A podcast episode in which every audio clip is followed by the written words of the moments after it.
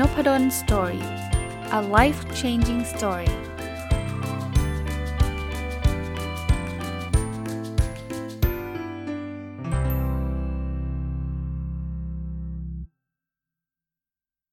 วัสดีครับ ยินดีต้อนรับเข้าสู่นพดล Story Podcast นะครับ แล้วก็วันเสาร์นะครับ ยินดีต้อนรับเข้าสู่รายการ ผู้ประกอบการวันหยุดหรือ Weekend Entrepreneur นะครับ ยังคงอยู่กับหนังสือเล่มนี้เนาะ Small Stock Great Profit หุ้นเล็กกำไรไม่ธรรมดาของคุณภาวิทกินปทุมนะแล้วก็ช่วงนี้อาจจะเป็นช่วงที่เหมาะ จริง ๆ มันไม่ได้เกี่ยวกับหุ้นซะโดยตรงนะ แต่ว่าช่วงนี้เป็นข่าวคริปโตเคอเรนซีที่มันตกที่ 100%นะครับ ก็หนักกว่าหุ้นเยอะแยะเลยเนาะ เราว่าหุ้นเล็กเนี่ยเสี่ยงแล้วเนาะ หุ้นปั่นหุ้นซิ่ง แต่ว่าหุ้นเนี่ยมันยังมีอะไรที่มันแบ็กอัพได้อยู่นะ มันยังมีผลประกอบการนะครับ โอกาสที่บริษัทมันจะเจ๊งภายในวัน 2 วันแบบทันทีเนี่ยมีเหมือนกันนะ แต่ว่ามันน้อยกว่านะครับ และยิ่งถ้าเกิดเราพิจารณาบริษัทที่มันมั่นคง พิจารณาบริษัทดีๆเนี่ยโอกาสที่มันจะขาดทุนแบบคริปโตเนี่ยผมว่ายากนิดนึง แต่ว่าไม่ใช่ว่าไม่มีนะฮะแต่ว่ายากนิดนึง แต่คริปโตเนี่ยมันไม่มีอะไร back อะมันเป็นความเชื่อ เพราะฉะนั้นเวลาขายมันก็ขายกันแบบอย่างอย่างที่เราเห็นกันนะครับ ซึ่งอันนั้นก็คงไม่ใช่เป็นเป็นแนวจะเรียกว่า Weekend Entrepreneur ของเรานะ เป็นแนวผู้ประกอบการวันหยุดของเรานะครับ ส่วนตัวถามว่ามีคนถามว่าอาจารย์เเล่นคริปโตบ้างไหม ที่ผมเคยเรียนให้ท่านฟังนะ ทุกทุกรอบเลยว่าผมไม่ได้เป็นบิ๊กแฟนของคริปโตเลยนะครับ แต่ว่ามีเอาเงินไปซื้อแบบน้อยมาก ซื้อเพราะอะไรไหมเพราะอยากรู้จักมันนะครับว่ามันคืออะไรนะครับ ก็มีแต่ว่าขาดทุนไหมขาดทุนนะแต่ว่า เงินเงินแบบเงินน้อยมากอะ่ะเอาเป็นว่าน้อยน้อยมาก ๆเลยครับ ก็ก็ก็เห็นแล้วก็ถือว่าโชคดีครับที่ที่ไม่ได้เอาเงินเก็บเอาเงินอะไรไปลงทุนมากมายนะครับ แต่ใครที่ขาดทุนไปก็ถือว่าเป็นบทเรียนนะ ผมรู้บางคนก็บทเรียนหนักเลยนะครับ ใช้เงินเยอะแยะเลย ก็เป็นกำลังใจให้กันละกันนะครับอะมาดูบทที่ 36แหมพอขึ้นบทมานี่ก็ตรงเลยเนาะ ตรงกับคริปโตและหุ้นก็มีนะ คือชื่อบทว่าหุ้นขึ้นบันไดลงลิฟต์คำสาปตลอดการของนักเก็งกำไรนะครับคำว่าขึ้นบันไดคือเวลามันขึ้นมันค่อยๆขึ้นนะครับแต่เวลาลงมันลงลิฟต์ก็คือมันลงพรวดเลยเขาก็บอกว่าเราควรรู้เรื่องอะไรบ้างนะข้อแรกนะหุ้นขาขึ้นคนจะค่อยๆ ซื้ออย่างระวัง เขาจะซื้อแบบกล้าๆกลัวๆนะจะไม่ได้ซื้อพรวดเดียวนะครับ คราวนี้ถัดมาข้อที่2เขาบอกว่ายิ่งขึ้นสูงยิ่งกล้าซื้อมากขึ้น พอสูงแล้วคนก็บอกเฮ้ยไปจริง ๆ นี่ว่า คนก็แห่เข้าไปซื้อมากขึ้นนะครับ ยิ่งยิ่งกล้าซื้อมากขึ้น อันที่ 3 พอหุ้นปรับฐานระหว่างทาง ขึ้นก็ยิ่งมั่นใจคาว่าหุ้นปรับปรับฐานคือ หุ้นมันจะไม่ได้ขึ้นทุกวันตลอดนะมันจะมีวันที่ย่อลงมา แต่ว่าพอย่อลงมาย่อลงมาคือราคามันหล่นลงมา สักพักเดี๋ยวมันจะขึ้นกลับไปสูงกว่าเดิมอีกอย่างนี้ปรับฐาน คนก็คิดว่าโอ้โหอย่างนี้ ลงแล้วเดี๋ยวมันก็ขึ้นนะครับอันนี้จังหวะ 3 จังหวะ 4 คือลิฟขาด ลิฟขาดพอขึ้นไปคนเก่งกำไรกันเต็มที่นะคนส่วนใหญ่ซื้อหุ้นแบบรายย่อยนะมั่นใจกันสุดๆ มีแต่คนเชียร์คนนอกวงการบางทีเข้ามาซื้อด้วย มีคนบอกว่าถ้าไปเจอใครต่อใครพูดถึงเรื่องหุ้นเนี่ยถึงจุดที่ควรจะต้องขายละนะครับลิฟขาดคือเทลงมาเลยนะครับอย่างที่ผมบอกถ้าใครยังยังยังไม่เห็นภาพไปดูคริปโตตอนนี้นะ คือมันเทแบบนั้นอะมันมันล่วงลงมาแบบนั้นนะครับ อันนี้คือคือเจ๊งเลยนะครับ เจ๊งในหุ้นนะก็ก็ต้องระวังกัน มาถึงบทที่ 36 นะเขาบอกหุ้นขาขึ้นกลยุทธ์ซื้ออย่างเดียวทำไมกำไรมากกว่าซื้อซื้อขายขายนะครับเขาบอกทำไมการซื้ออย่างเดียวเนี่ยที่บอกนะมันดีกว่าเดี๋ยวก็ซื้อเดี๋ยวก็ขาย เพราะว่าข้อ 1 เราไม่ใช่เจ้า เราจึงไม่มีทางรู้เลยว่าหุ้นจะขึ้นไปถึงไหนแล้วลงตรงไหนนะครับวันนั้นเราไม่รู้เลยนะครับ อันที่ 2 คือหุ้นลงพร้อมโวลุ่มราคามักจะลงต่อ ลงพร้อมโวลุ่มคือลงแล้ว มันมีโวลุ่มเยอะโวลุ่มคือการเทรดเยอะนะครับเขาบอกว่ารายย่อยส่วนใหญ่ชอบมารับมาแบบซื้อช้อนซื้ออย่างเงี้ยซึ่งซึ่งเจ๋งนะครับถ้าถ้ามันลงมาโวลุ่มเยอะนี่อย่าไปยุ่งนะอันที่ 3 หุ้นลงแรงแต่โวลุ่มน้อยมักจะใกล้ปรับฐานจบ คือลงจริงนะครับลงจริงแต่ว่าเออมันไม่ได้ มีโวลุ่มแหละก็คือไม่ค่อยมีคนขายแล้ว ส่วนใหญ่บางคนไปขายตอนนั้นก็สวยเลยนะครับก็เขาก็มันก็จะปรับตัวขึ้นอีกนะข้อที่ 4 คือการขึ้นแรงส่วนใหญ่มักจะมีการตบลงอย่างแรงก่อนที่จะจะกระชากขึ้นต่อนะก็คือ พอขึ้นเสร็จปุ๊บมันก็ลงมาเยอะเลย แล้วก็คนก็เทล้วโอ้ยลงแน่ๆเทล้วก็ขึ้นไปอีกนะข้อที่ 5 ต้องอ่านให้ขาดว่ารอบนี้คือรอบใหญ่หรือแค่เรียกแขก เขาบอกว่าวิธีดูคืออ่านพื้นฐานประกอบ ถ้าพื้นฐานมันไม่สามารถโตได้ยาวๆนะ พื้นฐานนั่นคืองบการเงินอะไรต่างนั้นเนี่ย ก็คือแค่เรียกแขกนะ คนก็แค่สนใจเข้ามา ส่วนตัวผมผมไม่ค่อยเล่นหุ้นแบบนี้เลยนะครับ แต่ว่านี่มันรีวิวหนังสือก็เล่าให้ฟังนะครับ แต่ว่าผมไม่ไม่ผมรู้ว่าผมไม่มีเวลามาดู timing แบบนั้นนะครับ ผมจะเลือกหุ้นในรูปแบบที่มั่นคงนะครับ แล้วค่อยๆ โตไปกับบริษัทนะครับ ช้าหน่อยครับ ไม่ทันเด็กวัยรุ่นหรือว่าคนที่เล่นหุ้นเก่งๆนะซิ่งซิ่งแบบสามเดือนร้อยเปอร์เซ็นต์อะไรเงี้ยไม่มีเลย ไม่เคยมีนะครับ แต่ส่วนใหญ่ผมกำไรก็คือ ซื้อทิ้งไว้แล้วค่อยๆ โตไปกับมันนะบางบางช่วงเนี่ยขาดทุนเป็นปีๆนะครับ แต่ว่าสุดท้ายมันกลับมาทุกตัวเลยนะอาจจะไม่ทุกตัวอาจจะมีบางตัวที่จำเป็นที่ต้องตัดตัดคัดลอสไปก็มีผมก็มีนะครับ แต่ว่าก็แปลว่าผมดูผิดอะ่ะมันไม่ใช่คัดลอสเพราะว่าเราโลภแล้วเราก็ไปซื้อแห่ตามซื้อไม่เคยมีมุมนั้นคัดลอสก็คือแบบอาจจะคิดว่าธุรกิจมันดีไปไปมาๆแล้วมันกลับไม่ดีฮะ อ่าอย่างนี้ก็ยอมยอมรับนะครับว่าผิดแล้วก็ต้องเปลี่ยนตัวใหม่ก็มี แต่ก็นานๆทีนะอันนี้บทที่ 38 อาจจะไม่ได้ตอบโจทย์ท่าน ผมขออนุญาตข้ามไปนะครับเขาพูดถึงหุ้นปั่นมีจริงหรือเปล่าแล้วเขาทำกันยังไง คือผมว่าวิกเอนทรพเนอร์อย่าไปยุ่งกับหุ้นปั่นกันแล้วกันนะเพราะว่าหรือหรือจะไปรู้ว่าเขาปั่นกันยังไงก็ไม่ได้มีประโยชน์นะครับ แล้วก็บทที่ 39 หุ้นปั่นน้อยๆ รายย่อยไม่ตามถ้าปั่นเยอะก็ไม่แน่อันนี้ก็ใครอยากจะไปดูก็ ลองไปดูเองนะครับ 40 เหมือนกันนะ 10 จุดจับผิดเบาหนักปั่นยากปั่นง่ายข้างล่างข้างบนก็เขาก็จะบอกว่าหุ้นแบบไหนปั่นยากหุ้นแบบไหนปั่นง่ายนะครับ ก็ใครสนใจแนวหุ้นปั่นก็ลองไปอ่านดูก็แล้วกันนะครับหรือซีรีส์นี้ผมขออนุญาตข้ามไปแล้วกัน เพราะว่ามันเป็นการแนวๆเขาเล่าให้ฟังอะคุณภาวิทเขาก็อยู่ในตลาดหุ้นมานานนะเขาก็รู้ว่าหุ้นนี้มันปั่นนะครับ ลากหุ้นแล้วไม่ขายเจ้าของจะรวยได้ยังไงนะครับว่าเอ๊เขาเอาลากหุ้นขึ้นไปเสร็จปุ๊บแล้วเขาไม่ยอมขายหุ้นแล้วเจ้าของจะจะรวยได้ยังไงนะครับ หรือ 42นะหุ้นขึ้นเป็น 10 เด้งเจ๊งได้ยังไงนะบางคนเฮ้หุ้นขึ้นเยอะแล้วทำไมเจ๊งเจ๊งเพราะซื้อๆขายขายอะนะจริงๆดูหุ้นแล้วแล้วดีเนาะแต่ว่ามันดัน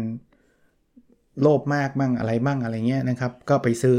แล้วพอหุ้นมันจะถ้าจะลงก็ขายโอ้มันขึ้นไปอีกเสียดายตามไปซื้อแล้วเดี๋ยวก็ติดดอยอะไรเงี้ย มุมแมงเม่าก็มุมเดิมนะครับ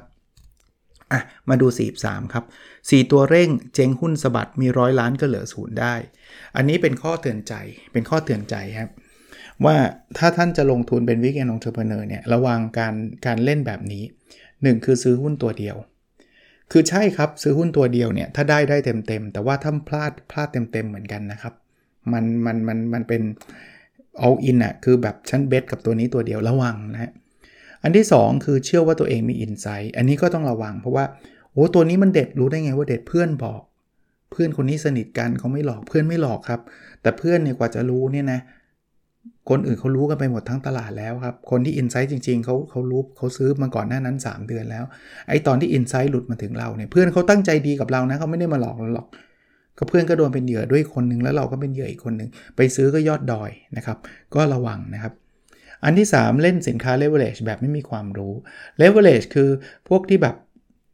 ยืมเงินโบรกเกอร์มาเล่นน่อันนี้ส่วนตัวผมไม่สนับสนุนให้ใช้วิธีนี้เลยนะครับ ในการทำ weekend entrepreneur บางทีโลภอีกอะโอ้โหตัวนี้เด็ดบางทีมันความโลภมันเกิดจากบางทีมันเราเราลงทุนไปตอนแรกเนี่ยอาจจะใช้เงินน้อยนะ แล้วพอมันกำไรสักห้าเปอร์เซ็นต์สิบเปอร์เซ็นต์ยี่สิบเปอร์เซ็นต์อะไรเงี้ยเราก็เริ่มเริ่มโลภแล้วว่าแหมจริง ๆกำไรควรจะดีใจใช่ไหมไม่ครับ มนุษย์เราก็พอกำไรก็รู้สึกว่าทำไมตอนนั้นจะไม่ลงเยอะเอาเราวะตอนนี้ฉันลงเยอะเอาเงินไม่มีแล้วนี่ไปซื้อหุ้นหมดแล้ว งั้นกู้มาเล่นอันตรายมากนะครับ มันอาจจะเจ๊งได้เลยแล้วไม่ใช่แค่ weekend entrepreneur ที่เงินที่เราหาได้มาจะพังนะมันจะพังหมดทั้ง system เลยฮะ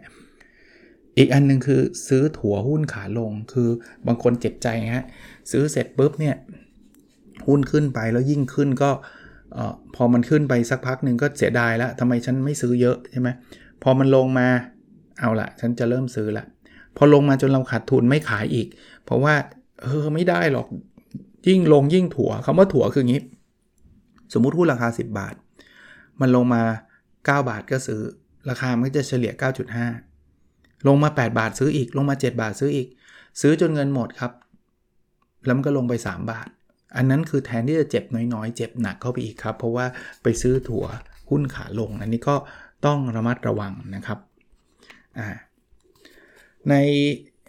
บทถัดไปเขาพูดถึงตลาดหุ้นกับคริปโตนะครับ คือตอนที่คุณภาวิทเขียนเนี่ยเขาใช้ชื่อว่าตลาดหุ้นกับคริปโตขึ้นอย่างนี้เราจะกลัวอะไร นี่เป็นข้อเตือนใจเลยนะ แล้วก็ถูกนะ คือกู้มาเล่นอย่างเงี้ยไม่ work นะครับ over confident ไม่เวิร์ก over confident แปลว่าอะไรครับ มั่นใจมากเกินไป ซึ่งจริงมั่นใจมากเกินไปมันเกิดจากความสำเร็จตอนแรกๆอะคริปโตเนี่ยชัดเลย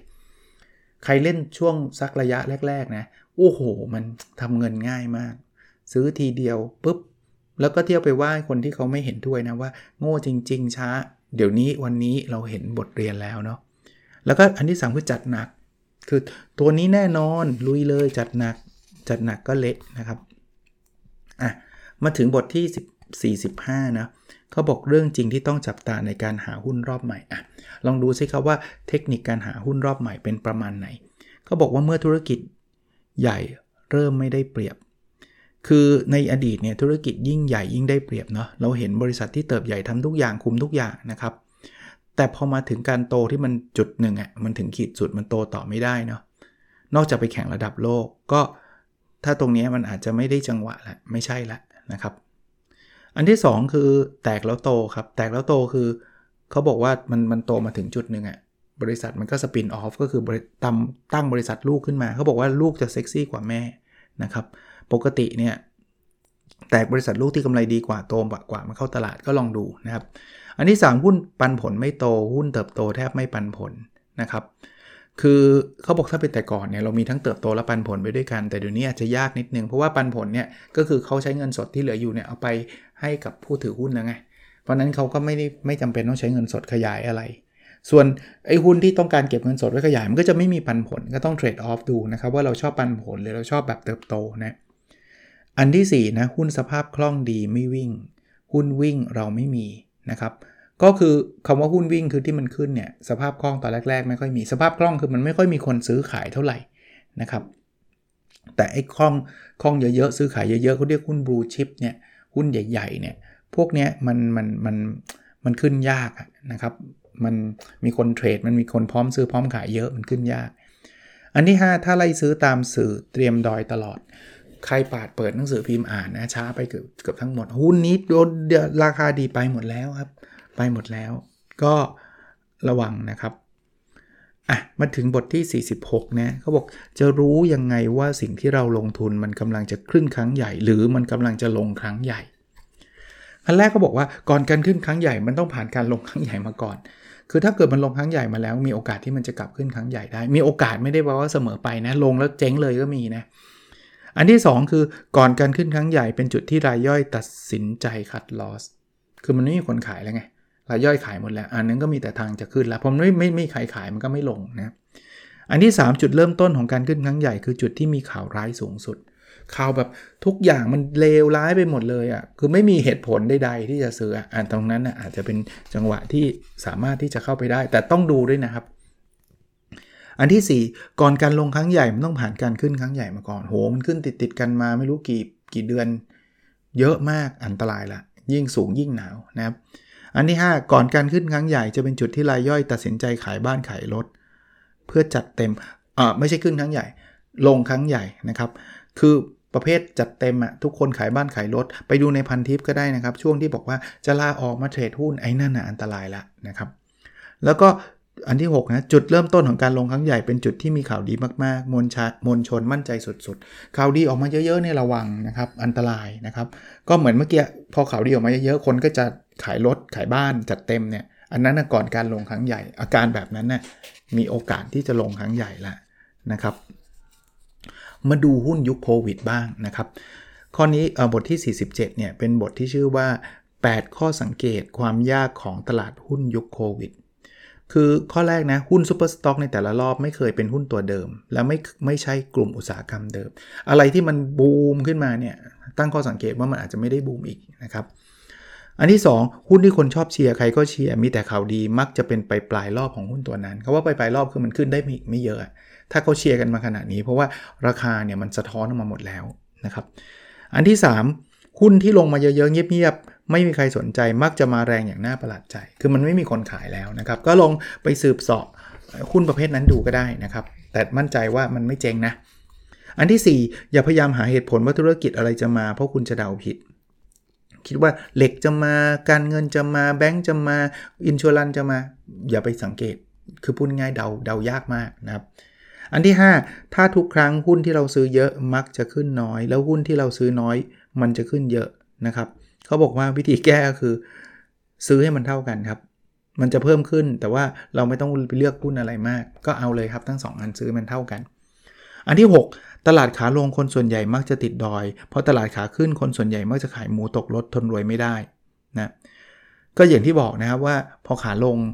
ก็คนก็โลภไงก็ไปซื้อกันเต็มก็ติดดอยแล้วพอลงก็ไม่กล้าขายนะครับ พอขึ้นเราก็ทนรวยไม่ได้แล้วก็ขาย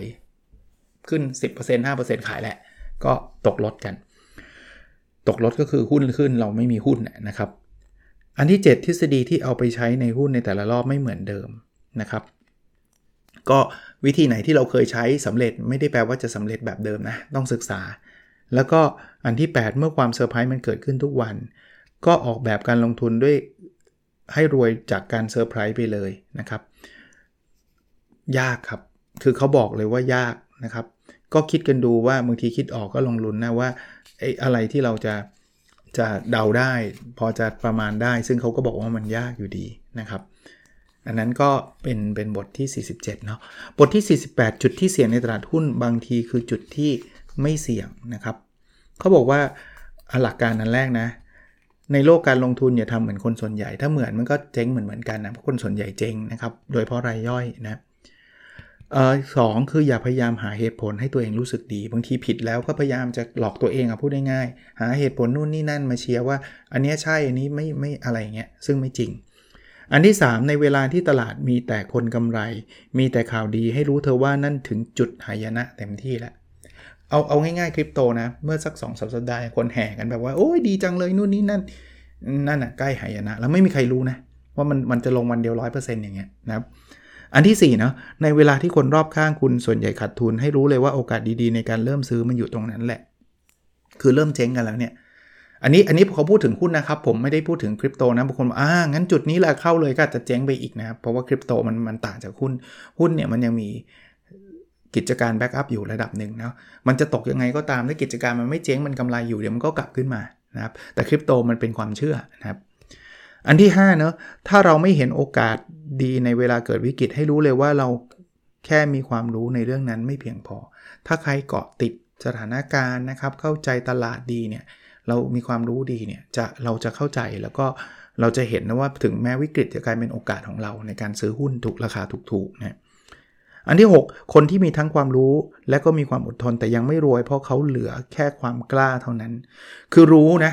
แล้วก็ถ้าเกิดซื้อถูกก็จะอดทนทนรวยได้ แต่ว่าไม่กล้าที่จะซื้อ นะครับ อันที่ 7 เมื่อใดก็ตามที่เราคิดว่าเราเก่งที่สุดในตลาดหุ้นให้รู้เลยว่าหายนะกำลังจะเข้ามาแล้ว อันนี้ต้องเตือนตัวเองนะว่าโอ้ยฉันในเซียนหุ้นเนี่ยถ้าคิดแบบนั้นอันตรายมากนะครับ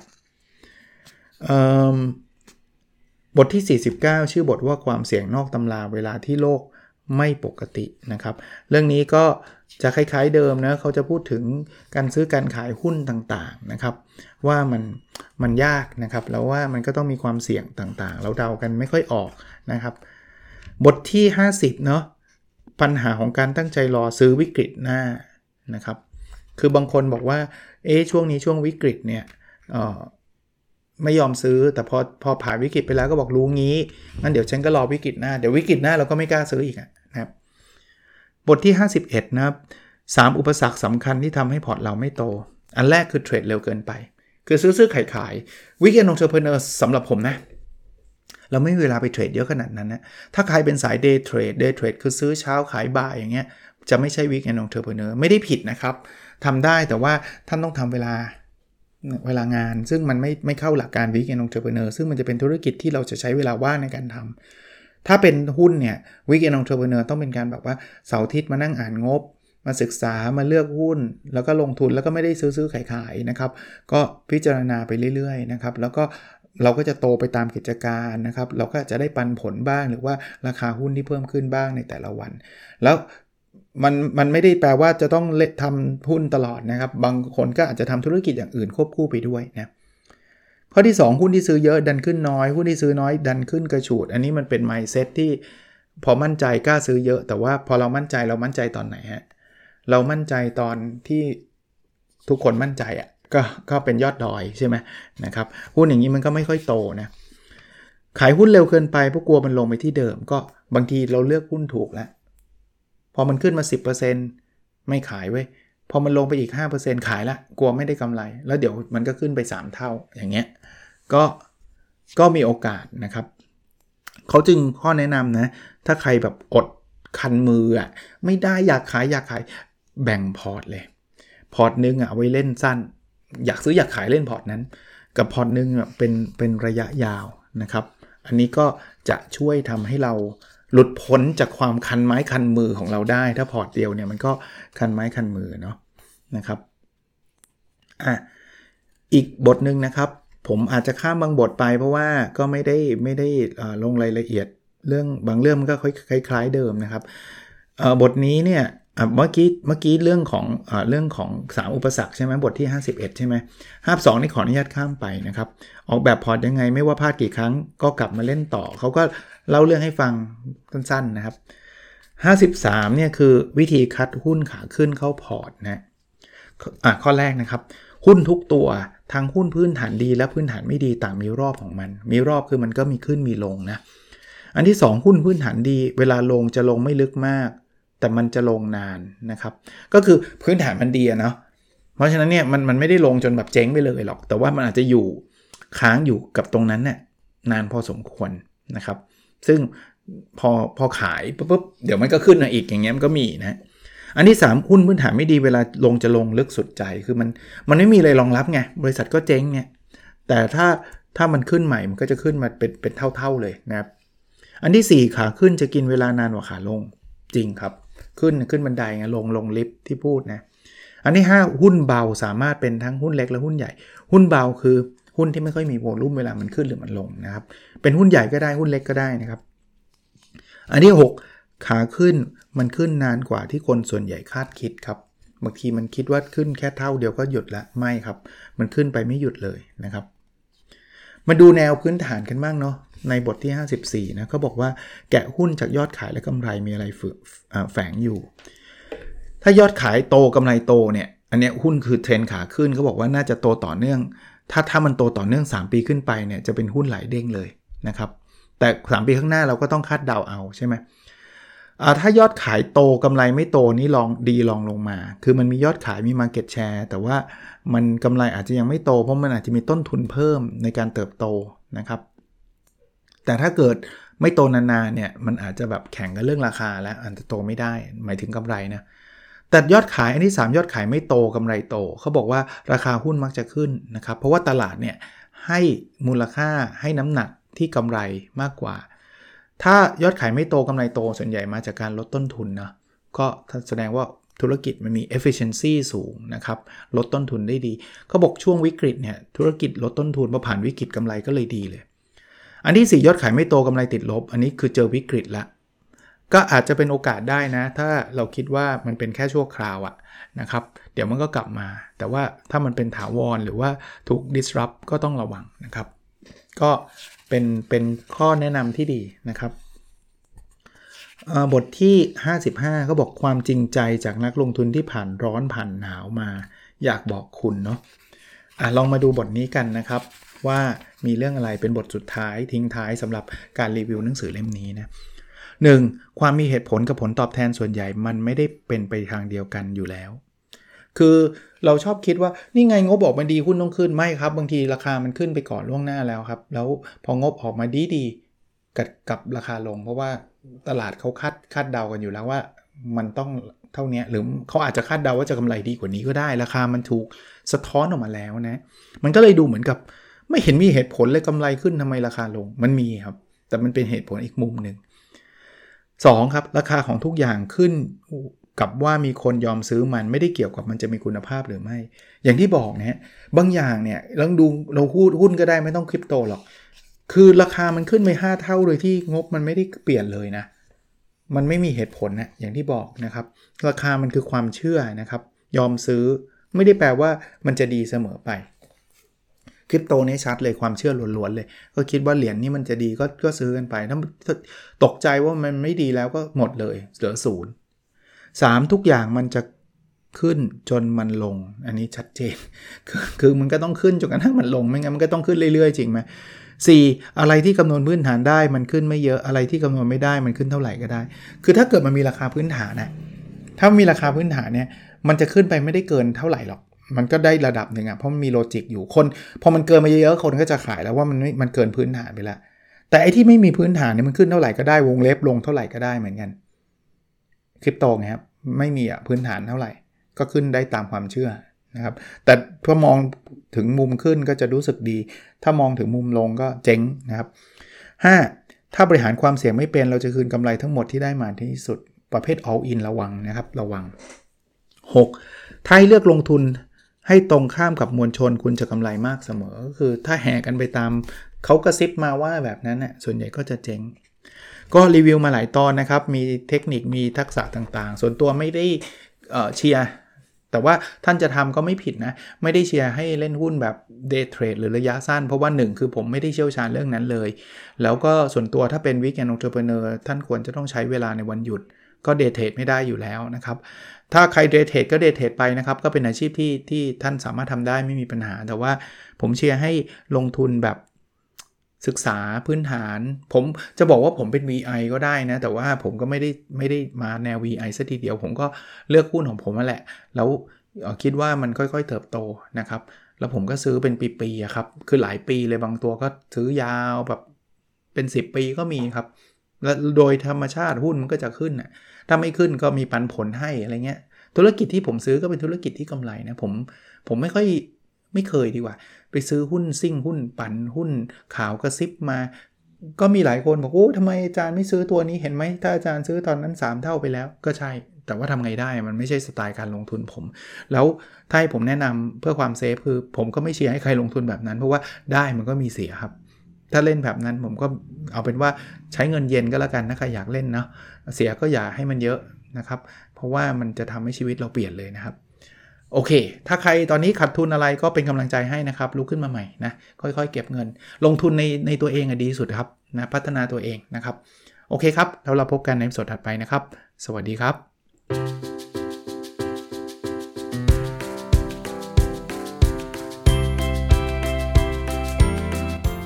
n o p a d o n Story